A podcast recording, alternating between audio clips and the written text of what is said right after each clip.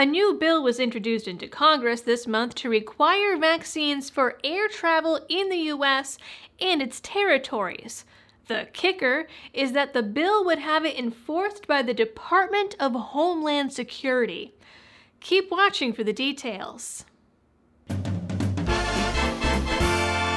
First, a quick and friendly reminder that this channel is supported by Blackout Coffee Company, your friendly mom and pop Florida based coffee company that supports veterans, the Second Amendment, and the freedom of speech of folks like me.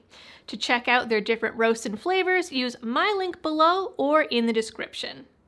This bill is short and not at all sweet. It's actually pretty deceiving in a way because it seems so simple on the surface.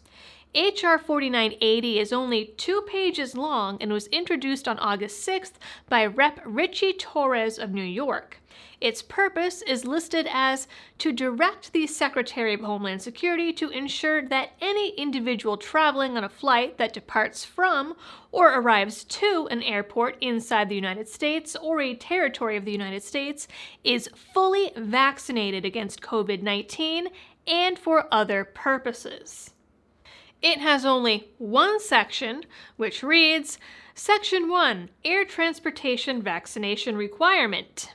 A. In general, the Secretary of Homeland Security, acting through the Administrator of the Transportation Security Administration, shall take such actions as are necessary to ensure that any individual traveling on a flight that departs from or arrives to an airport inside the United States or a territory of the United States is fully vaccinated against COVID 19. B. Exception. In carrying out subsection A, the Secretary shall ensure there is an exception to the requirement described in such subsection for an individual who is ineligible or medically unable to be fully vaccinated against COVID 19. C. Definition.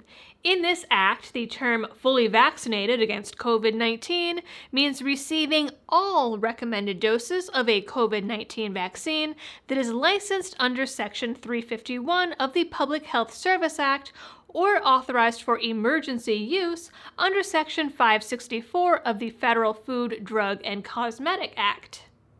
So, a couple of things here. First off, fully vaccinated means receiving every dose recommended by the government.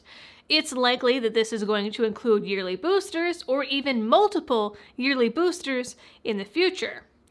Number two, I don't know if you've looked at the exceptions for masking, for example, for airlines, but you are required to see a specific TSA doctor who has to evaluate you and make their own decision based on their own rules with the TSA. A note from your doctor won't count. Number three, when speaking about the mandate to the New York Daily News, Torres compared the measure to not letting people on airplanes with weapons. He told the Daily News The TSA never allows people to enter planes or airports with a weapon, and the Delta variant is a weapon. It's a threat to everyone in an airport and everyone on a plane. So, aside from the fact that the vaccine doesn't stop you from getting COVID or spreading COVID, it's a weapon if a person potentially has it, but not if China theoretically releases it you know, since that is a theory. And how does the DHS track those who aren't qualified to fly? Via the no fly list, which is both notoriously inaccurate and difficult to get removed from. Now, the bill doesn't expressly say put those people on the no fly list, but I 100% think that that would be a possibility for enforcement, and I'll tell you why in a minute. First, let's take out that possibility of enforcement and just look at it on the surface. There's a section on the TSA website for what happens if you're found in violation of TSA policies. According to the website, you're given a notice of violation, which is a civil penalty complete with a fee.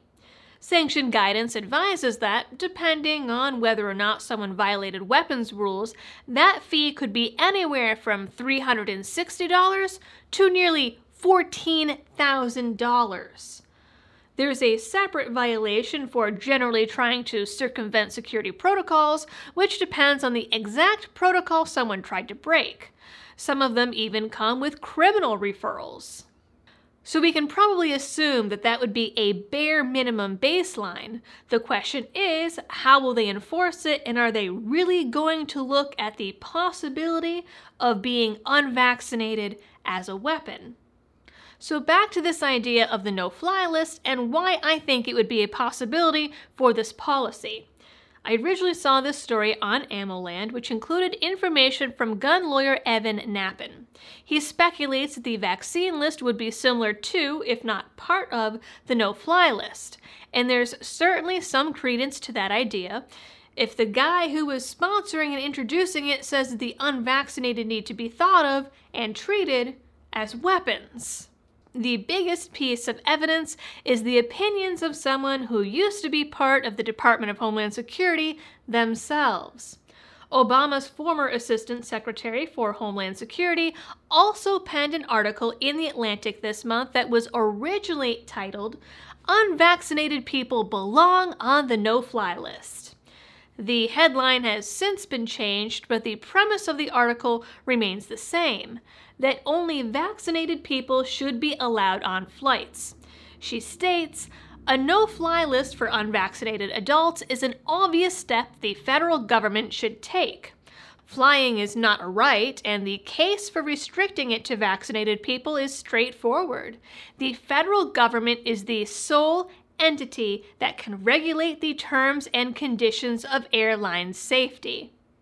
I'll say it again for the folks in the back. She says that the federal government is the only entity that can regulate the terms and conditions of airline safety. So that means it would be up to the federal government and not airports, not airlines, not any of that, but the federal government would be responsible for enacting and enforcing this policy.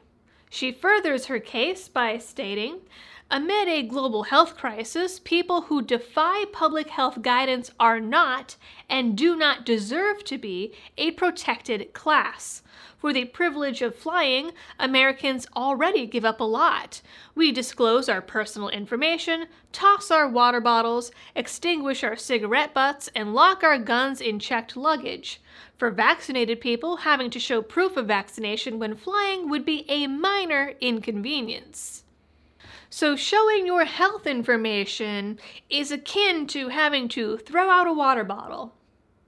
She again suggests that vaccination status be tracked by a database rather than paper cards, and that anyone not in that database be put on the no fly list.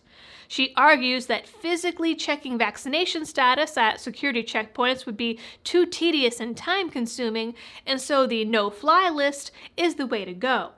She also points out that this would be a great way for the government to mandate vaccines without the government necessarily coming out and saying that they're mandating vaccines. Because, after all, she says, we live in a society, and the COVID vaccine is the only way for both society and the economy to recover. Again, a vaccine that does not actually prevent COVID or the spread of COVID. And this, she says, is why the unvaccinated should carry the burden of holding up this recovery and give up on certain societal benefits to pay the price, as well as feel the full weight of public scorn.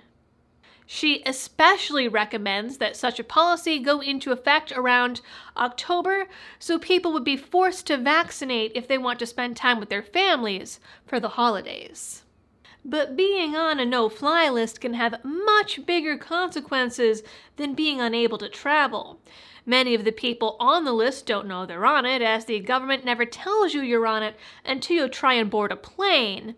At which point, let me tell you, you're gonna have a bad time.